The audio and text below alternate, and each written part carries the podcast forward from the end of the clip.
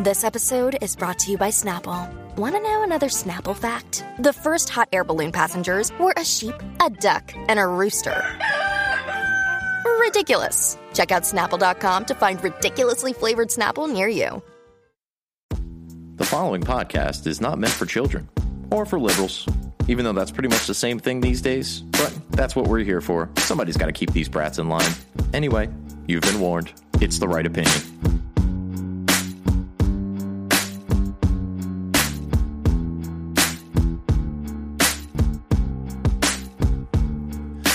Days, our media's either incompetent or malevolent. They don't believe in heaven, but they acting like they heaven sent. Knowing the truth is way harder than telling it. We gotta work harder, gotta be more intelligent. Sometimes we just gotta grab a mic and start yelling shit. We're living in times when it's hard to stay relevant. Be the elephant in the room, in a room full of elephants. Be the elephant in the room, in a room full of elephants. Boom.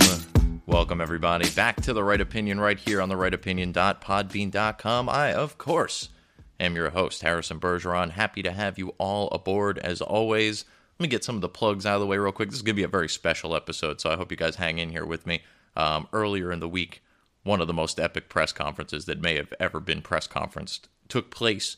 I'm going to walk you through a lot of the beginning of it, but like I said, plugs first. Follow me at therightopinion.podbean.com. Follow me on Twitter Instagram, Parler, and Minds at Right Opinion Pod. Feel free to email the show, the Right Opinion Pod at gmail.com. And for that matter, follow us not only here at the Right Opinion.podbean.com, iTunes, Google Play, and Stitcher. Just search the Right Opinion. It's the little logo that's black and white and red all over, like newspapers used to be. Uh, you can ignore the Washington Times, the right opinion. It is the wrong right opinion. Wrong. Anyway, uh, also, you could get the show on hackerhamin.podbean.com and ratsaladreview.com. Be sure to check out those fine platforms for all of the best in uh, in, in HackerHamin's case, pro wrestling, conspiracy, free thought, Star Wars, South Park, whatever it is. If you like it, there's a decent chance we got a show for you over there. And uh, also ratsaladreview.com. Check them out for all things rock and roll. And above and beyond that, they also have they also have that same South Park show. They have The Right Opinion. They have a variety of other shows. So check them out over there. I believe I'll have a commercial for you at the end of the show so you can get a little bit more detail about ratsaladreview.com. Check it out. Anyway, like I said, one of the best press conferences maybe ever. Like maybe ever. This was I I was in my I'm sitting there trying to watch something else and all of a sudden I got the feed and I, I just found myself glued to my phone while what I was supposed to be watching was running in the background. So let's dive right into it. I'm just going to start playing the audio. I'm going to stop it periodically to emphasize some points, but Trump owning the media with their own bullshit, hilarious. Fauci putting to bed all of the rumors about unrest between him and Trump, or the fact that he might be fired, or the fact that he thinks Trump could have done things better than he did them. None of it's true. Not that I'm Look, I can't put all my faith in Dr. Fauci. He's been wrong on a number of occasions. So has the World Health Organization. The CDC botched the tests. Um, the the models have been wrong from the beginning. Look, the experts are experts, but they don't know everything. And unfortunately, Donald Trump is at their whim because if he strayed from the experts even one iota, and that caused even one life to be lost, that was going to be the end of his life, probably. Nevertheless, you know, never mind his presidency. People were going to legitimately have a claim to Trump lied, people died, but that has not been the case thus far. So, without further ado, let's hear everyone. what the Donald has to say, Mr. President. Take it away. Before I begin, I'd like to offer my condolences and best wishes to the people all across our great South who have endured deadly tornadoes and other severe weather in Texas, Louisiana, Mississippi, Alabama, Florida, Georgia, Tennessee, and South Carolina. My administration will do everything possible to help those communities get back on their feet. We're speaking with the governors and representatives. FEMA is already on its way, and they got there as soon as we heard the word. I said, "Get out there!" So FEMA is there, and you you know the great job that FEMA does. It's really something very special. So uh, we just want to say.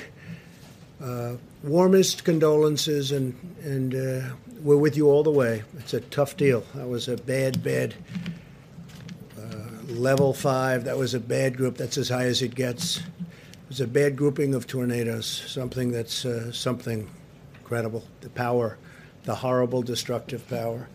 America is continuing to make critical progress in our war against the virus. Over the weekend, the number of daily new infections remained flat, nationwide flat. Hospitalizations are slowing in hotspots like New York, New Jersey, Michigan, and Louisiana. This is clear evidence that our aggressive strategy to combat the virus is working and that Americans are following the guidelines. It's been incredible what they've done.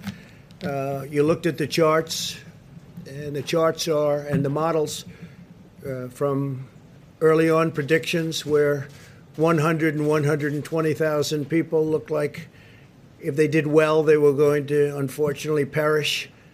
And uh, we're going to be hopefully way, way below that number. So that will be uh, a sign of people doing things right, but it's still just a horrible thing all over the world. And that's obviously true. This is a horrible thing all over the world. Also true is that the early models did predict something around 100 to 200,000 people. Actually, some of the early models suggested that 2.2 million people could die in the United States. That's the IMHE model uh, that's going around. And the IHME, it's, it's, wholly irrelevant because the numbers have been so unbelievably wrong at this point. Uh, they have kind of lost all credibility in terms of you know, should we buy into their models? No, obviously the models are what they are. You put in numbers, numbers come out. So whatever you put in, you're going to get out. And clearly they're putting in garbage because they're getting out garbage. Now, a lot of people will look at what Trump's saying here and say, oh, look at him. He's patting himself on the back. Yeah, he's also patting us on the back. We've all contributed to the mitigation of this virus. He uh, he's thanking us as the American people for holding in there, for being strong, and for doing what we need to do to help our fellow Americans. And, oh, by the way, the federal response has been timely, decisive, and in accordance with all of the experts, as we're going to hear in a little bit here when Dr. Fauci takes the stage. But this is, I mean, you can even hear it in his voice. This is not Trump being blowhardy or self aggrandizing in any way. He's faced with the reality of the situation, he's faced it well, as have we he's given credit where credit's due, which is to us and to him, and most certainly not the media. So, anyway, let's get right back into it. Donald, take it away. 184 countries. This is all a tribute to our wonderful healthcare advisors and experts who have uh, been with us right from the beginning. We appreciate it so much. In fact, uh, Dr. Fauci's here. Maybe I could ask Tony to say a few words before we uh, go any further. Thank you very much. Tony, please. Thank you, Mr. President. Just a, one, a couple of things, and then I just want to make a comment about something that happened yesterday. You're going to hear from Dr. Uh, Birx soon about the numbers that we've been talking about, how things are starting to balance off. And I think the more as we go by each day, I think we're going to see, and again, I never like to get ahead of myself or uh, of Dr. Birx, but it looks like even though we've had a really bad week last week, remember when I was speaking to you before, I was saying this was really a bad week. Uh, there's still going to be a lot of deaths, but we're starting to see in some areas now that kind of flattening, particularly in a place that was a hot spot like New York. That's the first thing. The second thing is that I had a really very, very productive conversation with the Congressional Black Caucus uh, this morning uh, for about an hour, and they really wanted to know what exactly are we going to be doing in the immediate, as well as the long range, about the health disparities and the discrepancies both in infection and in poor outcome in the minorities in general, but specifically African American. So he's talking about that because somebody on the left, of course, pointed out that this virus is disproportionately affecting people of color, particularly black people. They're having bad outcomes. Uh, I mean, there's there's a litany of reasons as to why this is. Obviously, when you're dealing with uh, more congested, lower income neighborhoods, there happens to be a certain number of minorities there and a certain number of people of color there. Those areas are the less uh, are the least likely to be able to handle something like this. You got a lot of people, very close quarters. You've got um, you know, obviously not not even within a, a, particular house, but let's say like a housing project or whatever it is, uh, you got a lot of people that are basically right up on top of one another. So when there's a contagious virus going around, it's hard to mitigate the spread in those areas. There's also a, a, number of underlying health issues which already disproportionately affect the African American community uh, diabetes, heart disease, yada, yada. Those things make you susceptible to this disease more so than most, um, but which is you know, not that any of this is funny, but I was told when we were calling this the China virus that the virus knows no race and knows no anything other, you know, knows no ethnicity, which is kind of funny because a China's not a race; it's a it's a nationality. Chinese is a nationality. China is a nation. Um, but now all of a sudden, when they found some disparity in the communities of color, and uh, sure enough, you know the leftists pointed that out, and they seem to think that the virus is racist or whatever. I don't I don't know the ideology there, but you know that they want to cater to the minority groups because that's the only way that they get votes.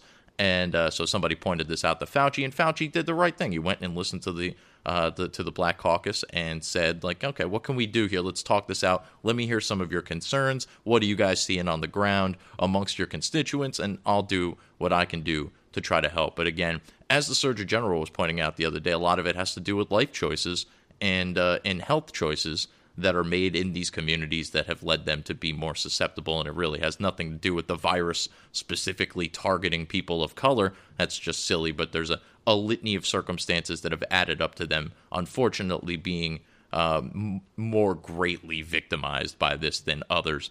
Um, but a lot of this can still be mitigated if you follow all of the proper social distancing protocols and whatnot. And in particular, if you have diabetes, if you have a heart condition, regardless of your race, you should probably stay the fuck inside. Anyway, back to Fauci. And I mean, I made it very clear to them that what we have to do is focus on getting the resources where the vulnerable are to be able to get testing done, to be able to get the appropriate um, uh, uh identification where proper and where appropriate to isolate and contact trace if we can, but also to help mitigate in a community that is, is suffering and suffering much more disproportionately. So I just wanted to get that out of the way.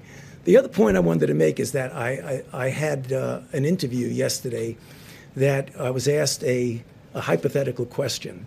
Uh, and hypothetical questions sometimes can get you into some difficulty because it's what would have or could have.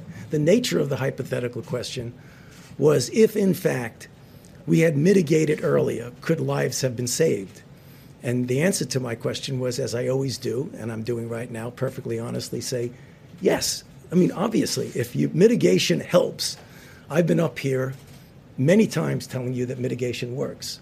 So if mitigation works, and you instigate it and, and you initiate it earlier, you will probably have saved more lives. If you initiated it later, you probably would have lost more lives. You initiated at a certain time. All right, so he's going out of his way to address this because there was an interview over the weekend. Somebody asked him, could we have done something sooner? Would it have saved lives? And he said, yeah, obviously. I mean, everything that we're doing is saving lives. If we could have done it earlier, it would have saved more lives. That said, as he's about to explain, he's the health expert. He's the one who made the call. He's the one who goes to the president and suggests we need to take actions A, B, and C. The scientific data is saying X, Y, and Z. And then Trump has gone along with him every single step of the way, as you're about to hear. Go ahead, Tony.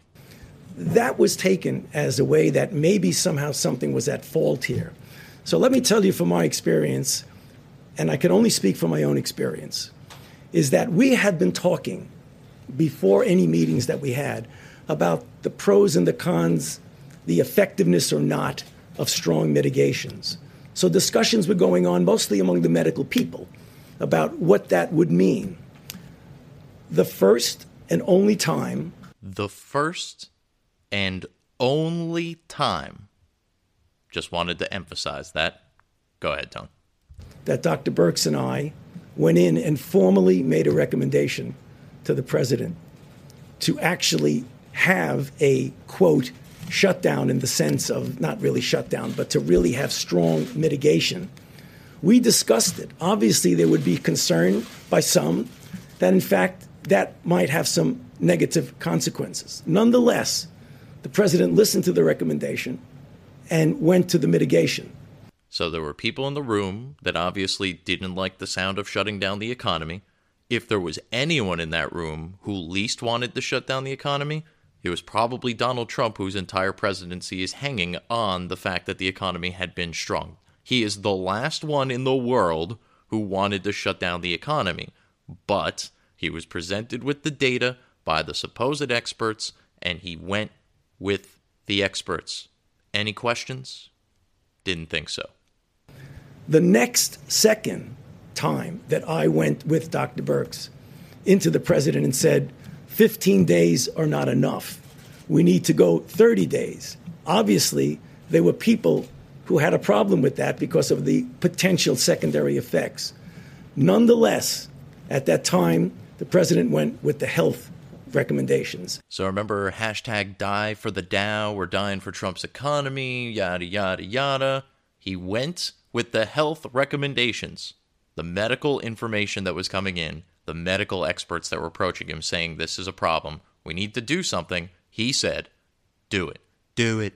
And we extended it another 30 days. So I can only tell you what I know and what my recommendations were. But clearly, as happens all the time, there were interpretations of that response to a hypothetical question that I just thought it would be very nice for me to clarify because I didn't have the chance to clarify. Thank you. Excuse me? The date. You know, I, to be honest with you, I don't even remember what the date was. But I can just tell you the first and only time that I went in and said we should do mitigation strongly, the response was yes, we'll do it. Again, the first and only time he approached the president and said, We need to take action. The president said, Let's take action. I, I, what more could you want from the look? I put this out on Twitter, and I'm asking any of you to come up with an explanation, right? Trump is the president.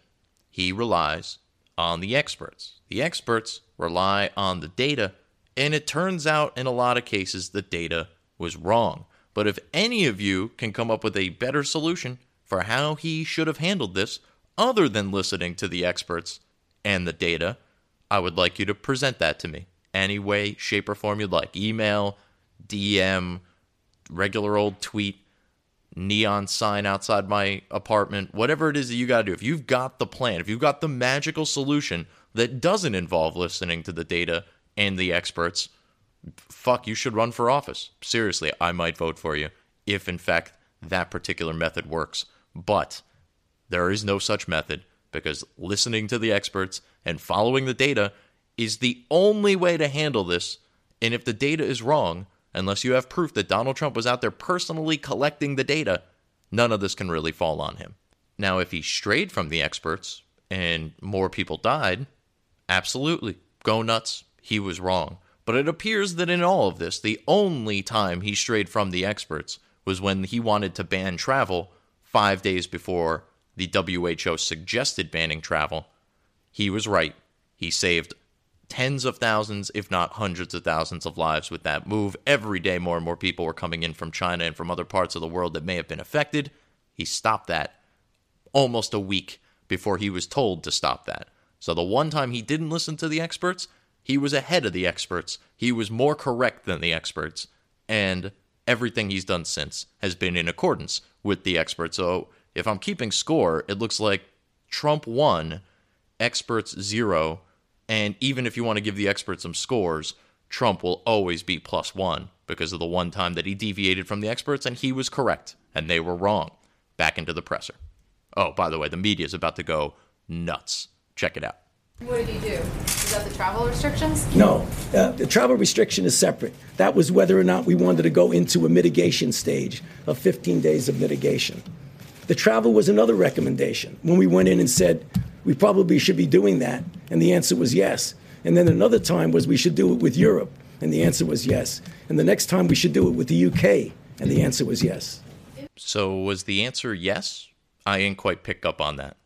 Oh, it was yes all three times. They said, hey, Trump, you got to do this. And he was like, yeah, all right, let's do it. It's amazing. It's amazing that this has been spun in any other form or fashion other than the experts said and Trump did. That's all that's happened here, except for the one instance, as I pointed out, where he was ahead of the experts.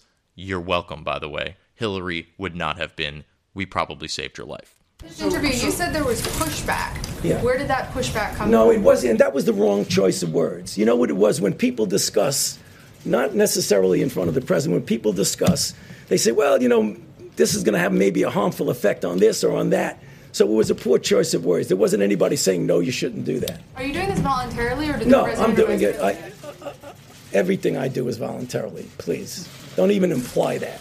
This reporter thought she was going to get him to admit, like, oh no, the president's making me say all of this. Even if that were true, he would never say it anyway. But obviously, everything he's been saying and everything he's said in regards to not only this, but every pandemic since the Reagan administration, this is why he pisses them off, is because he was there doing this, not only for Reagan and Bush and now Trump, but he was also there doing it for Clinton and Obama. So they can't look at him and say, oh, he's some sort of partisan hack. No, this guy's been doing this for the entirety of my life. Fauci's not a political hack. Fauci's a medical professional. He never pretends to be anything other than that. No one should ever treat him as anything other than that. And look, is the guy always right? No. But he knows a fuck ton more about epidemiology than I do, than you do, that's for sure. Certainly more than Trump does, which is why Trump is listening to him. Anyway, let's get back into it. So, Mr. President, the question By the way, the travel ban, that was earlier. Travel ban was done earlier. And if you look at statistics, I happen to write a couple of them down.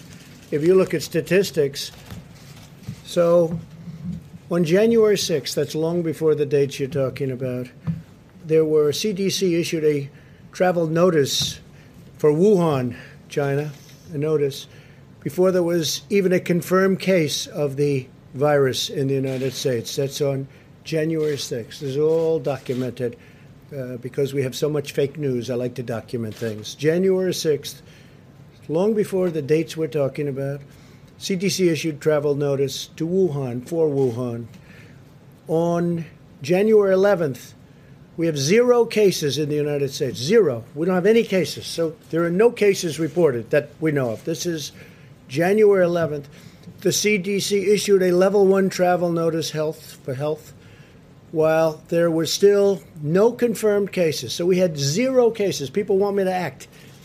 I'm supposed to close down the economy, the greatest economy in the history of the world, and we don't have one case confirmed in the United States. That's January 11th. This is also, mind you, at this time, the WHO hadn't yet confirmed that there was human to human transmission. There was a lot of misinformation that was going on around this time because most of the information was coming out through China, and the information that wasn't coming out through China was coming out through the World Health Organization, who might as well just be China. The China Health Organization, defund them now. Um, so, yeah, let's go ahead and just put that in perspective there is that might there have been a greater crisis at that time than we knew about? Sure, but the data wasn't showing that yet. What did you want him to do? You want him to shut down all travel and all uh, businesses at that time? We didn't have a single case that we knew about in this country yet. It was definitely not the time to hit the panic button. And he waited until it was time to hit the panic button. And he knew it was time to hit the panic button because the fucking experts told him to hit the panic button. Let's go. On January 17th, the CDC began implementing public health entry screenings at three major U.S. airports that received the greatest volume of passengers from Wuhan at my instructions. There was not a single case of the coronavirus in the United States. So on January 17th, there wasn't a case, and the fake news is saying, oh, he didn't act fast enough. Well, you remember what happened. Because when I did act, I was criticized by Nancy Pelosi, by Sleepy Joe Biden. I was criticized by everybody. In fact, I was called xenophobic. I was asking Biden to please define that for me. I was called other things by Democrats and some others, not too many others actually. So that uh, by the media, definitely. Now, on January 21st, is long before the time we're talking, because when Tony, Tony's talking, I believe he's talking about the end of February. On January 21st, okay, still early, there was one case of the virus. At that time, we called it the Wuhan virus, right? Wuhan. There was one case in the whole United States. We had one case. This is all documented. It all comes from you. A lot of it comes from you people. Oh, this is just the beginning of him throwing the media's own propaganda back at them. Remember, everybody, you know, Washington Post, relax America, like, or get a grip America. The coronavirus isn't as dangerous as the flu. These articles were coming out from all sorts of outlets, from top to bottom, op eds and news articles and science articles and all this sort of stuff. Everyone was playing this thing down. And so Trump was reacting to the information as it was coming in, and he's getting it directly from the experts. They're just speculating based on pseudo experts that they can afford to sit down to do interviews or whatever the case may be. Um, but he was taking action while everybody is now freaking out saying he didn't take action soon enough. He was taking action almost all the way back to the beginning of the year, while, mind you, he was in the middle of being impeached. So, you know, just putting all that in context for you. Let's get back to the Donald. On January 21st, the CDC activated an emergency operations center. There was just one case, one person. That's why that ad was such a phony. There was one person in the United States. You know, they usually it, there's only one person. That, that statement was made at that time. One case in the whole United States, one case. I'm supposed to shut down the government, the biggest, the biggest uh, economy in the history of the world. Shut it down. We have one case. Seven cases were on January 31st. Now, on January 21st, there was a case. Not one person had died. You heard that, Steve, right? Not one person. So we have this massive country, the United States of America. We have the greatest economy in the world, bigger than China's by a lot, right? Because of what we've done over the last three and a half years prior to the virus, but including the virus. So we have the biggest economy, the greatest economy we've ever had, the highest employment numbers, the best employment numbers, best unemployment numbers also, the best of everything. So on January 31st, think of it, not one person has died. Not one. Nobody died. Not one, John. You, I don't think you'll find any. This is reported by CDC, confirmed by the news, which doesn't mean anything to me because uh, they don't tell the truth but CDC reported January 31st, not one person has died, and I issued a travel restriction from China. Think of it. So nobody died, and I issued. You can't get earlier than that. And again, when he did that, he was called racist by Nancy Pelosi. He was called xenophobic by Joe Biden, who doesn't know how to spell that word. And the media kicking all over him. He's he's overreacting. He's doing too much as if you can overreact in a situation like this. I mean, like, yeah, we can overreact in the sense of shutting down the entire economy, but in terms of making a big deal about a virus that we don't know much about that is coming to us from a, an adversary, basically.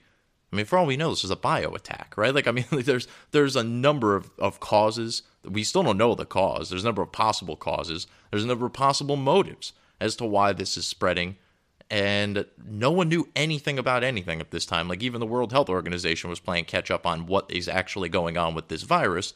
Not that I'm putting too much credit into them, but that's where everybody in the media is putting all their stock. So what did they know that Trump didn't know? The answer is absolutely nothing, and uh, they probably didn't know nearly enough for what they should have known, being that they are the World Health Organization. But they've forgotten that and they're now the China Health Organization, so they're just kowtowing to whatever Emperor Xi tells them to say. Moreover, I implore anyone in the media, or any one of you, or any one of your liberal friends, or whoever it is that literally anybody at this point, somebody tell me the exact date and time that he should have started putting in travel bans. Tell me. When is the exact date and time? Because he did it four days before the supposed experts told him he should. They even told him, We don't think you should do that. He said, I don't care. I'm doing what I want. My power is total. We're going to get to that a little bit later on, I think. And if not, I'll touch on it before we actually go. I only got about 40 minutes of this clip. The computer only holds so much of it. Um, but I, and I didn't want to go through the full two hour press briefing. I wanted to get to the big hits, which were really in the first half an hour. But uh, he, he put that travel ban in place. He was called racist. No one will recognize that he did it before he was supposed to or before he was told to do it. And he seems to get no credit for that. Again, the one time he deviated from the experts, he was right and the experts were wrong. For that, he gets absolutely no credit. I'm not expecting him to get credit, frankly. The media is never going to get him credit for anything. We've actually, you know, it's funny. I was listening, I think Glenn Beck, and they were talking about, you know, we used to joke that if Trump like found the cure to a deadly disease, the media would still find a way to shit on him. Like, right, like if Trump cured cancer, well, he may have not cured it necessarily, but obviously this is a disease that's going on. It is deadly and he seemed to have found some early information about this treatment, the hydroxychloroquine, that he has been touting and has been working in almost every case that we've seen. And they're doing clinical studies on it now. And I have every right reason to believe that on the other end of those clinical studies, we will know how effective that drug is, and it will be effective by any objective measure because it has been up to this point. Trump may have found the cure to a deadly disease and the media shat on him for it. I mean, you literally can't make this stuff up. This was just a hypothetical a couple of years ago. Now it's reality. Let that sink in. So we have nobody died, and I said, China, you can't come in. I'm sorry. Because I saw what was going on. wasn't so much what I was told, it was that I saw what was going on. And I didn't like it. But I didn't speak to Tony about didn't speak to very many people about it. I didn't like it. So what did I do? Ready? January 31st, in the United States, not one person had died because of the again, the Wuhan virus. The Wuhan virus. I do love how he keeps going back to that because you know every single person in that room is cringing every time he says it. Not because he's a racist, but because they've accused him of being a racist, and they all had printed headlines with that exact terminology at one point or another, and they know it, and it's it stings in their souls that they could be probably they probably think, oh my god, I'm as racist as Donald Trump, like not even realizing their own narrative was bullshit. They've now bought into it whole cloth, and they've convinced themselves that they're racist now. This is these are this is our media. These are the people that are supposed to be telling you the truth supposed to be giving you accurate information, and they don't even know what the hell is going on between their own ears, you know, other than Trump setting up camp because he lives there rent free. So I issued travel restrictions on that date, even though nobody died, and I got brutalized over it by the press because I was way too early. I shouldn't have done it. Brutalized by the press. But, you know, sort of I've been brutalized for the last four years. I used to do well before I decided to run for politics, but I guess I'm doing okay because, to the best of my knowledge, I'm the president of the United States, despite the things that are said. So then, first mandatory quarantine in more than 50 years, we did. First mandatory in 50 years. The same restrictions that the Democrats and the media called xenophobic. Now, Joe Biden said he's a racist call me a racist because I said we're shutting down entry from China. To, to be fair, Mr. President, Joe Biden probably doesn't know what racist means. He probably thinks Chinese is a race. And in all fairness, that is where his family gets most of their money from. So just throwing it out there, he had some he had some motives there if he could figure out where he is. We're shutting it down. He called me xenophobic and he called me a racist and other things. Since then, on a Friday night two weeks ago, Joe Biden issued a statement. It wasn't him, he didn't write it. I'm sure he doesn't even know that it was issued. But the people from his campaign, who are smart, people that write these little PR releases are pretty smart, reasonably good. Not the best, but they're not bad. But they issued a statement saying that Joe Biden uh, agrees that the pres- that President Trump was right to close it down to China. Now he did that. Now he issued it on a Friday night. We've all heard about that, John Friday nights, right?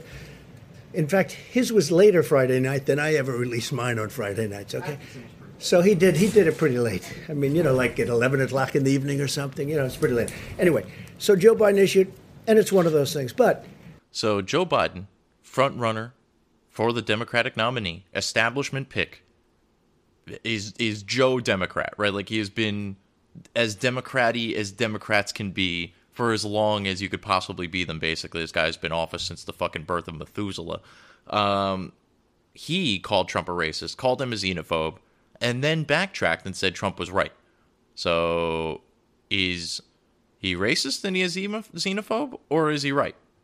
Because it didn't sound like he backtracked on the statements of like he's racist that he's a xenophobe. I think he still holds those to be true, but his reasoning was that he was banning travel from China, the establishment pick, the Democrat right now, and the media still on occasion calling him a racist and a xenophobe for the very comments that the guy that they're going to vote for, let's face it, said was racist and xenophobic, and then backtrack and said no, it wasn't. But they'll still do it, and they'll still vote for Biden because these people have no integrity whatsoever. You know, I was going to say they don't even have intellectual integrity, but they would have to have an intellect in order to have intellectual integrity. So, no intellect, no integrity, certainly no intellectual integrity. You keeping score at home? Good. Let's get back into it. In February, Nancy Pelosi said we should come to Chinatown. This is late February. Come to Chinatown. We think it's very safe. Come here. Let's all have the big parade, Chinatown parade, probably referring to San Francisco. And that's it. But I took this action early. And so the story in the New York Times was a total fake. It's a fake newspaper, and they write fake stories. And someday, hopefully in five years when I'm not here, those papers are all going out of business because Oh, nobody's going to want to read them. But now they like them because they write about me. Now, with that, I have a couple of interesting. We have a few uh, clips that we're just going to put up. We could turn the lights a little bit lower. I think you'll Oh, find them interesting. Shit's and then about to we'll hit the fan, people. Answer some questions. Strap I'll ask in. you some questions because you're so guilty, but forget it.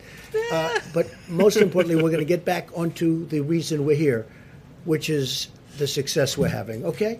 Uh, please, you could put it on. Thank you. So he's putting on like a PowerPoint, essentially. It's like a little video, and it starts off by saying that the media downplayed the virus. People should be more concerned right now with the flu in this country. A lot of people are concerned about the coronavirus because they're hearing a lot of news about it right now. But the reality is, comparing it to the flu, for example, it's not even close to being at that stage. What if it is worse? I- i- Is this a moment where maybe countries put politics aside, a little bit of pride aside, and do we have U.S. officials? Should U.S. professionals such as yourself get involved? How worried should Americans be about coronavirus? Coronavirus is not going to cause a major issue in the United States. I do like how the one person asking the only question that really matters in there is Sean Hannity, of course. Like, he was putting together this montage to show how the media's been downplaying this, but the only person in the clip that isn't downplaying it or questioning whether or not it's worth even talking about is Sean Hannity. Hilarious. This is, uh, thi- look, this is informative, yes, but it is 100% trollery. And make no mistake about it, that's why he did this. Because the media have continued to propagate this nonsense that there is ineptitude in the federal response when there is simply no evidence of that. Again, Trump's listening to the experts, the experts are listening to the data. Now, if you want to come down to me and explain to me why the data is wrong and how that's the fault of our administration, man, I am all fucking ears. Okay, I would love to hear because I need to know at the end of the day why this data is so off. And I think I know. I think it's because China has been manipulating it from the beginning and because they have their hand up the World Health Organization's ass and are using them as a puppet, the, the WHO or the CHO, the China Health Organization. Um, they are obviously inept or evil or both, as I usually like to throw out there as the dichotomy. Um, I guess the trichotomy in that case.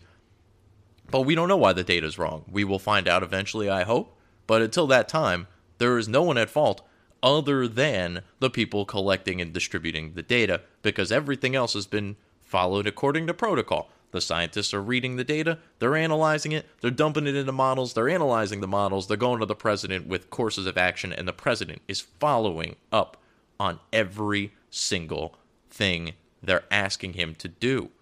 What more could he possibly do other than ignore the experts? Which, once more, the only time he did, he was right and they were wrong. Now the video gets into some of the actions taken by the administration.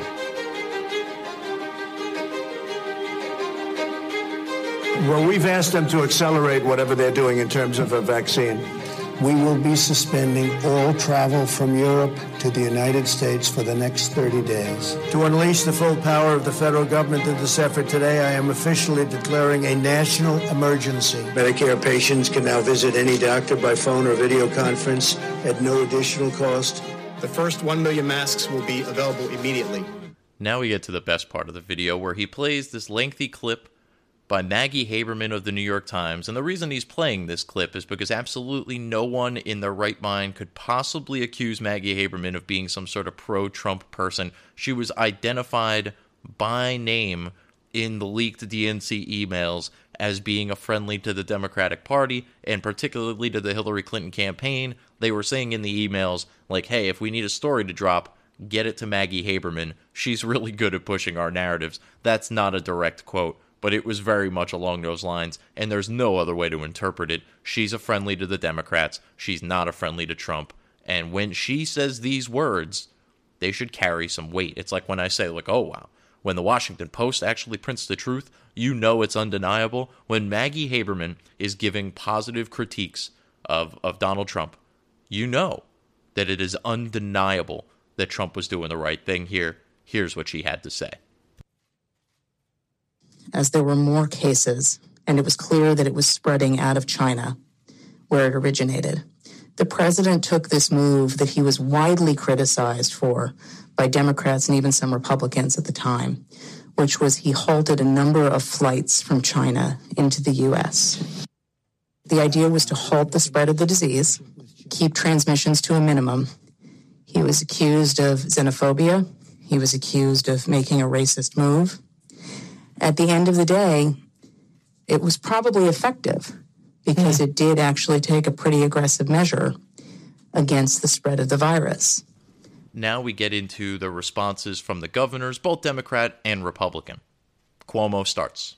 Go ahead. His team is on it. They've been responsive late at night, early in the morning, uh, and they've uh, thus far been doing everything that they can do. And I want to say thank you and I want to say that I appreciate it. He returns calls. He reaches out. Uh, he's been proactive. Uh, we got that Mercy ship down here in Los Angeles. That was directly because he sent it down here. 2,000 uh, medical uh, units came to the state of California, these FMS, these, these field medical stations. Uh, and that's been very, very helpful. The president has been uh, uh, outstanding uh, through all this. The vice president's been outstanding. Members of the coronavirus task force, very responsive. We had asked if we could have, New Jersey could have access to a piece of the beds that are on the USNS Comfort, and the president came back, called me a short few minutes before I walked in here to say indeed they would grant that to New Jersey. So that's a big step for us in addition to all the other capacity.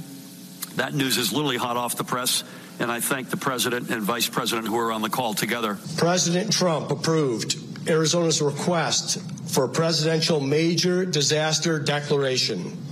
I want to thank the president for a quick turnaround. We requested this on a Wednesday and we had approval by Saturday morning. And we are grateful to the administration for their continued support and responsiveness. Well, first of all, I want to uh, thank uh, the, the, the president the vice president for doing a really good job of communicating with all the governors. So you got governors on both sides of the aisle saying what a great job he's doing, how responsive he's been. You've got Maggie Haberman, like anti-Trump lunatic, collusion hoaxer, climate hoaxer, New York Times, failing New York Times writer, saying that yeah, what he did probably worked. You got Nancy Pelosi and Joe Biden calling him a racist and a xenophobe for a move that unequivocally helped and probably saved lives. No, not probably, definitely saved lives.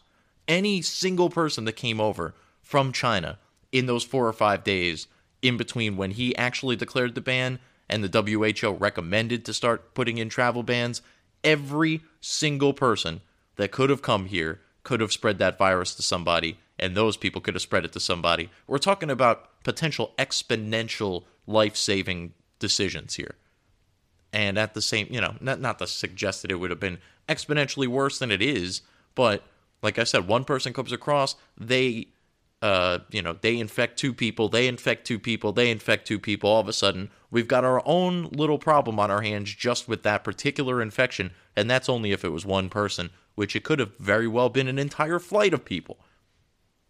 Take that and multiply that out.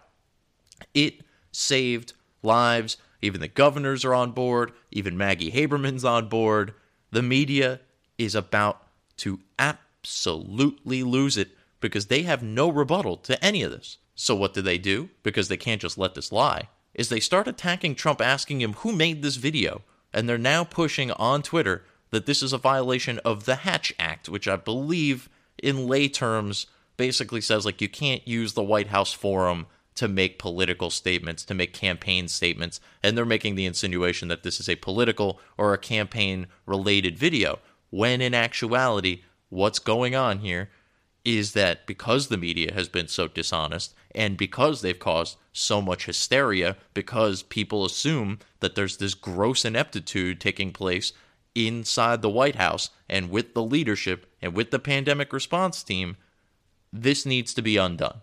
The media have lied, they have caused way more hysteria than is absolutely necessary, and the White House and the federal government are put have put this together to say, "Hey, we got this shit. Chill the fuck out. Turn off the news." That's my quote, not theirs necessarily. But if, if Trump started making bumper stickers that said, chill, I got this, Trump 2020, I would I would wear one on my forehead. okay. This is I got this. This is exactly what he's saying is that everybody out there, if you're watching this and you only get your interpretation through the news of what's going on in these briefings, you now see exactly the spin that is going on on the part of the media. And by the way, us over here, the actual important people making the actual important decisions, we got this. Chill out, stay home, wash your hands, stay away from old people. We are all going to be fine on the other end of this. So they bust out the Hatch Act. They want to know, um, you know, who was produ- who produced this video because they wanted to know whether or not the campaign had produced the video or somebody in the White House had produced the video. As you'll hear, somebody in the White House did, and I'm going to probably wind this interview uh, this this briefing down in a little bit here because we're getting close to an hour. Um, but I hope I get in all the good points that I wanted to get in. And that said, um, they also from there the media. That's where I really wanted to go with this is that the media take this video, which is a video exposing their propaganda, and they call it a propaganda video. The chyron on CNN literally said Trump turns briefing into propaganda session. Not making this up. Literally what it said. This is CNN, who needs to take a good hard look at the mental health of the person who writes their chyrons. But I suppose if they were well to begin with, they probably wouldn't work at CNN. So, you know what? Never mind, CNN. Use your resources for other things, preferably not calling our president a racist for saving American lives. Preferably. Just a suggestion. Anyway, back to the tape. So we could give you hundreds of clips like that from governors, including Democratic or Democrat as I call them, governors, which is actually the correct term. Uh, we could give you hundreds of clips just like that. We have them. Uh, we didn't want this to go on too long, but I just want to say, it's uh, you know it's very sad when people write false stories like. In that case, I guess it was gotten mostly from the New York Times, which is a highly, I mean, if you had libel laws, uh, they would have been out of business even before they'll end up going out of business. So it's too bad. But we could have given, you saw the statements. We have hundreds of statements, hundreds of statements, including from Democrats and Democrat governors. And if you look, they were all saying, we need ventilators, we need, you don't hear ventilators anymore. They have all the ventilators they need, which we were right about. Fact check true. Um, I actually was on a conference call for work the other day. I can't really disclose much more than that, but the gentleman who was on the call happened to be a uh, high ranking doctor at Lenox Hill Hospital in New York, and he stated explicitly everybody who needs a ventilator has a ventilator. As I think I reiterated on the show over the weekend, Andrew Cuomo, Governor Andy, he himself said that we have not lost a single life due to lack of resources and while a lot of those resources were accumulated by the states, because that's how this is supposed to work, they were backed up at every conceivable turn by the federal government, whether you like it or not, CNN. The White House has been nailing this. Ventilators are not a problem. Remember? Ventilators, but the ventilators! Not a single person who has needed a ventilator has gone without a ventilator. Let's get back into it. We said, You're asking for too many, you don't need that. And in all fairness, these two people right here, Dr. Birx, Dr. Fauci, they said, I don't think they need that many ventilators. I said, I agree. At one point, and I'm not knocking New York for this, but they were asking you, remember, 40,000 ventilators.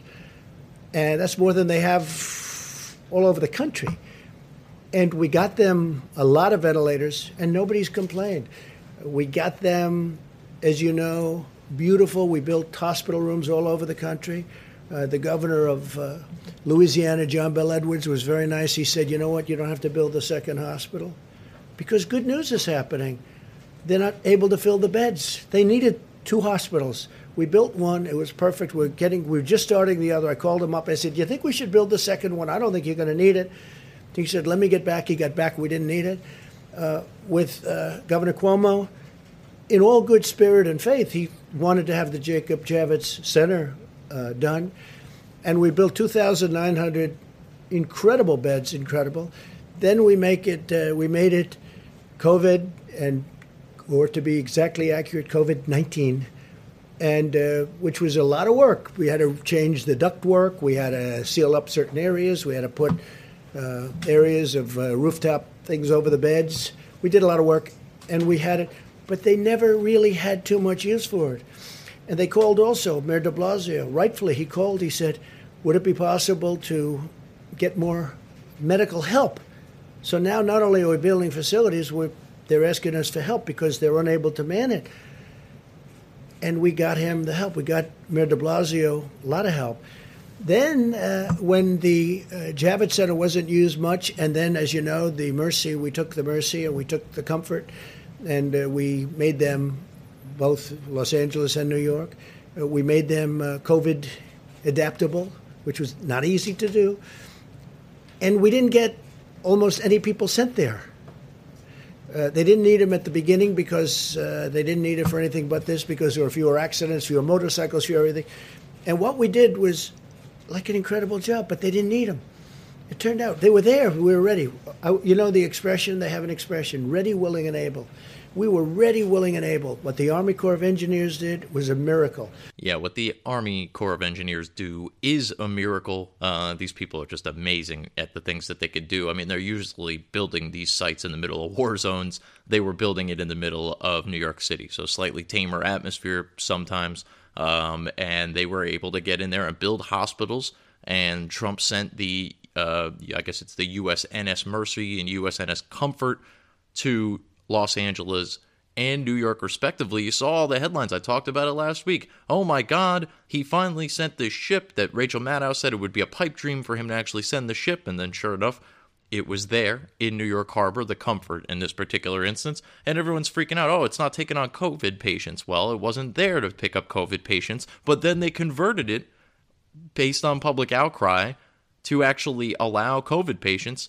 And they're not getting patients because COVID patients are being handled and handled well within the bounds of the existing medical infrastructure.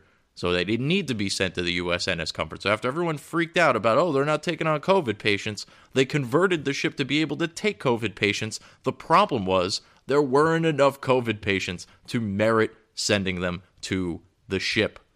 You can't make this stuff up. Go ahead, Don. What what FEMA did was a miracle. What the doctors did.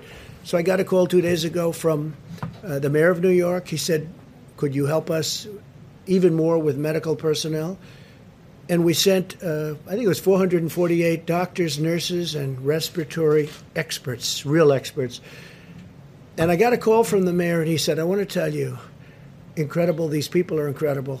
He said they lifted the spirits of the hospital workers from New York City like nothing I've ever seen. He, he was unbelievable. What he said was really appreciated, and I let them know that. I let the military people. He said they went in there so brave, so incredible. They lifted the spirits of everybody. We did all of this work, but when you read the phony stories, you nobody nobody acknowledges this. Yeah, all right. So part of this is an ego stroke, right? Like, let's not pretend that the man doesn't have an ego and that he doesn't want to be patted on the back for the good job he's done. But the, here's the thing he's actually done objectively a good job from top to bottom on this. Again, he's listened to the experts, he's provided all the care that was necessary. They built hospitals, they built ventilators, they bought ventilators, they asked private industry to convert their shops into being able to make PPE. They had entire companies come up with processes for cleaning masks. They sent medical help. They sent two ships. They sent military personnel. They sent the Army Corps of Engineers. They did every single thing they needed to do. And yeah, does does Trump want credit for it? Yeah, absolutely he wants credit for it. He deserves credit for it. But more importantly than that, more importantly than any of this, more important than Trump's ego or even the, the office of the president in, in general, is that the media is telling the public that our leadership is messing up when handling a global pandemic of a uniquely contagious disease that is fairly lethal in certain cases. And they're telling those people our leadership is dropping the ball, causing more hysteria than is necessary in both the markets and in society and even in terms of the people who get this disease. Even I was feeling a little under the weather, and all of a sudden I'm like, oh man, like this is going to be, this could be it. This could be the end, you know? Like you, you start letting those thoughts creep in, particularly when you haven't had any real social interaction for any period of time. They're creating hysteria, and that hysteria is causing more problems. Less problems, good. More problems, bad. I'm sorry I have to explain this, but in case one of the lunatics in the media happens to be listening to this, I needed to spell it out very clearly. More problems bad, less problems good. You guys are causing more problems by causing hysteria based on ineptitude that there is zero evidence of. Back to the tape. And it doesn't have to be acknowledged from my standpoint, but it does have to be acknowledged from the great work that these doctors, nurses, the Army Corps of Engineers, FEMA, all these people, they've done this incredible job. And they shouldn't be abused because you take a look at what's happened. Nobody's asking for ventilators except outside of our country. Outside of our country, they're calling me every country, they're calling me so many countries, and I'm going to try and help them because we have thousands of ventilators being built and they're just a couple narratives shot just in that sentence. I know that must have kind of gone past a few people because he's just kind of bloviating at this point, and that's fine. But he wanted to give credit to other people. I'm, i was told that Donald Trump wants credit for every minutia detail of everything, even when he didn't have anything to do with it. He wants to help other countries. I was told his America First agenda is xenophobic, if not altogether racist, but it's America first, not America only. He's willing to help these other countries because, and this is where it really is going to bother the media, we've done so well handling this that we now have the ability to help other nations. It's almost like there was a brilliant host of a wonderful podcast, let's call it The Right Opinion, who said that at the end of this, this will be yet another example of American exceptionalism. And not only will we handle this better than everyone else, but we will then nurse the rest of the world back to health after this, proving once and for all why we are who we are and how we got here. No? Go back. Go back a couple episodes. Go back three or four episodes. It's there because I said it because it's true. Anybody who's ever fucking paid attention to anything that goes on in this country knows that we always come out on top. Always. 200 nearly 50 years and counting came out in the revolution, came out in the war in 1812, came out of our own civil war, probably a better nation than we were before we went into it. Definitely a better nation before we went into it because we ended up abolishing slavery on the other end of it. We've won three world wars now because if you count the one that happened at the beginning of the year uh, with Iran, we've won three, undefeated, 3 and 0 in world wars. We always come out on top. We've beaten pandemics, we've beaten terrorism, we've beaten our own shortcomings we, I mean, we are unbeatable. We are the undefeated champions of nations. Will that change one day? Yeah, probably. Everything comes to an end. But it damn sure ain't going to be happening on Donald Trump's watch. Not if he has anything to say about it. And here he is, just scolding the media. And rightfully so. These people deserve to be called to the carpet and spanked once in a while because they're bad. Bad boy and girl. Don't want to be discriminatory. Bad sir. Did I forget the Zims? Or is that an that's an invader? That's an old reference. I never even watched that show. Anyway, let's get back into it. But nobody's asking for ventilators. Nobody's asking for beds because we built hospitals. I think we built 20,000 beds in a period of couple of weeks. The job they've done is incredible. with all of that being said, I'm getting along very well with the governors. And if I wouldn't, Mike Pence had a call today with the governors, and it was like a 10. I said, How was it? He said, It's a 10. He used one of my expressions, actually. Uh oh.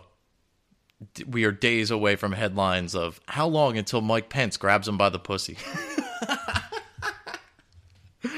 Oh no, he's using Trump's expressions. He's like the one reasonable guy, even though we hate him so much, we won't even remove Trump from office because we think this guy. They're still under the delusion that Pence wants to like electrocute gays back into being straight again. He will have a he'll have a hat with a Confederate flag on it. it says "Make the queers straight again," you know, like whatever it is. That'll be his presidential uh, campaign in a few years uh, or at least there'll be a there'll be a few leftists out there who make these hats up and wear them at rallies. I could guarantee it. Like I, could, I guarantee it'll happen. Not that I care, because Pence Pence will probably run in 2024, but he doesn't stand a chance. Like unless he brings in one of the Trump kids to be his VP or something along those lines, which is highly unlikely. Because like, why would he want that shitstorm all over again? He'd rather not be president probably than deal with all of the things that come along with being associated with the Trump. But then again, he was the VP under the Donald, so the chances are that that stigma is forever there and will never be forgotten about by our ever diligent media who can't seem to put facts together, but they can hold a grudge with the best of them. Anyway, all right, so we're like an hour into this. I think you guys are getting the hint here. A little bit later on, this is one last point that I wanted to make here is that he starts talking about his powers in opening up the country. He Put out a tweet saying basically the president has uh, I don't know. He said absolute total power. I think is the the exact uh, phrase that he used. So he's he's claiming that the executive has total power in these states of emergencies to reopen up all of the governments. Is this true? No, it is not true. The Tenth Amendment dictates that any powers not enumerated to the executive or Congress in the Constitution falls on the states, if not the individuals. So he doesn't technically have the authority to just say everybody's got to open back up again. But politically speaking, he's 100% correct. And here's why. Let's pretend for a second you're a Republican governor and Trump says, we're going to open everything back up. You're going to go, okay, let's open everything back up. Because why wouldn't you? There's no, there's no motivation for you as a Republican to go against a Republican president. And some of them have already, actually, some of them are the ones that have their states that were never locked down to begin with. Only some of them have finally closed down in the last week or so. But like Ron DeSantis had Florida open for business. Wyoming open for business. Utah, I think, was another one. Doesn't really matter. There's a few states. There was like seven of them. Most of them had Republican governors, and that's why they were the ones that remained open. That and they're extraordinarily rural societies. Like there's no they they they practice social distancing as a lifestyle out there. It, the people live so far apart. It really and, and they can take the minutia mitigation efforts that are necessary in order to not infect one another. It's not a big deal. That's why they weren't locked down. Now, if you're a Democrat governor. There's zero chance that you will open up your state before Trump says so. Because if God forbid you do, and even one person that shouldn't have died dies, you will never hear the end of it. Furthermore, when Trump says to open back up, you do not want to be the state that's not open back up. People are going to be very, very mad at you if you live in California. Let's say you live in California, you live in New York, New Jersey, whatever it is, and your governor saying, yeah, the whole nation's opening back up, but we're not going to open back up. People are going to be fuming, especially when they see the people are out and about and more and there isn't like an uptick in cases. That's going to be even worse PR for that governor. So while no, Trump does not technically have the legal authority to just wave a magic wand and tell everybody that they have to open back up, politically speaking, he's got all the power here because everybody's been ridiculing him so badly for all of these missteps, supposedly all along the way, even though there have been none. That if a governor goes rogue and does their own thing and it ends up being detrimental to anybody in their state, they're done politically. Um, how do you possibly justify, I opened up before the president said so because I thought I knew better, and then people die? Even, not even worse, that would be the worst case scenario. But on the other end of the spectrum, it ain't a whole lot better where the rest of the nation is going back about their business and you're still sitting in your apartment wondering what the fuck your governor's problem is. You'll know exactly what your governor's problem is. It's that he's doing this. He's sticking it to you to stick it to Trump. Is anybody going to be really cool with that? I don't care how much you love your governor. And I don't and look, you might even you might not switch parties over it. You might not even change your vote the next time around, but that governor will be primaried and that primary candidate will in all likelihood overtake that governor even like the Cuomo's of the world, will not be immune from this, and I'm willing to bet that their two most vocal people that that outside of this situation have nothing but bad things to say about the White House in Gavin Newsom, the governor of California, and Andy Cuomo, the governor of New York. They will be in lockstep with Trump. And if they're in lockstep with Trump, you can bet pretty much everybody else is going to be in lock, lockstep with Trump. So is is Trump this great constitutional scholar? No. Does he have the absolute power? No. De facto, he does. Because at the end of the day, everybody's looking to him to make the move. He's looking at the data. They're getting the most accurate data. They're getting the most up to date data. They're getting the most data, not only from the states themselves, but from all uh, all the other countries around the world. Hopefully, they're not taking China's um, you know numbers all that seriously. But at the end of this, I mean, we're gonna have to have a nice long conversation about how we handle these things in the future. Do we go with the more South Korea model? Do we like dox people and let them kind of go about their business? Do we go with the Sweden model where we don't really shut anything down at all? Do we go with uh, the Italian model that shut everything down way too late? There's there's multitude of options. Will we know what the best one for us was? I don't know. I mean, maybe we have to go through a few of these things to figure out what the best course of action is for America because America is unlike any other nation. And as I mentioned before, at the end of this, we will remain unlike any other nation. We will be the ones left standing, nursing the rest of the world back to health because that is what we do. We are exceptional. Xenophobic, all you want. I don't care. American exceptionalism is a thing. American privilege is the only privilege I want to hear about. And we all have it because we all have the luxury of living in this great country. Even in these tumultuous times, it's good to know that we have a good, strong leader at the helm. Believe me. Anyway, that's it. I'm done for the week here. Go check out the press conference. It's from April 13th, 2020. You can Google it. I ripped all of this right off of the White House YouTube page, so you could probably go there and get it. But that's just about it. I feel like I've I've filled in here. I was just I was dying laughing as I'm watching this whole thing because it just it started with Fauci bitch slapping the media on a couple of fronts. No, I'm not being told to do this. Yes, the president's listening to me every step of the way. No, there hasn't been a single point in time where I've asked him to do something that he hasn't done it. And for the, that matter, the most important part of what Fauci was saying is that all of these conversations that the media is reporting, oh, we knew back then, we knew this, the government was aware of this. Yeah, the government was, Fauci was. Fauci and, and Birx were having closed door conversations about this thing, and it wasn't until they presented it to the president that the president even had this on his radar because he was being impeached. He's got a lot of other stuff going on. He's got an election to worry about. None of those things are excuses per se, but until the experts present him with the information, there's nothing really for him to do. Would could he have acted without the information? Wouldn't that have seemed a little rash and crazy? Yeah, and and I'm told he's rash and crazy. So you would figure that's exactly what he would do. Meanwhile, on Twitter, hashtag dictator Trump is is trending, despite the fact that the guy has used he, he is he's done everything he can to not fully strangle people with the full force of the federal government and all this. He has his even kind of deferred from using the Defense Protection Act, uh, a Defense Production Act against companies, but he has leveraged it, saying we will use it if you don't do X, Y, and Z. And then those companies have all come back and said, yeah, X, Y, and Z it is then. That's fine.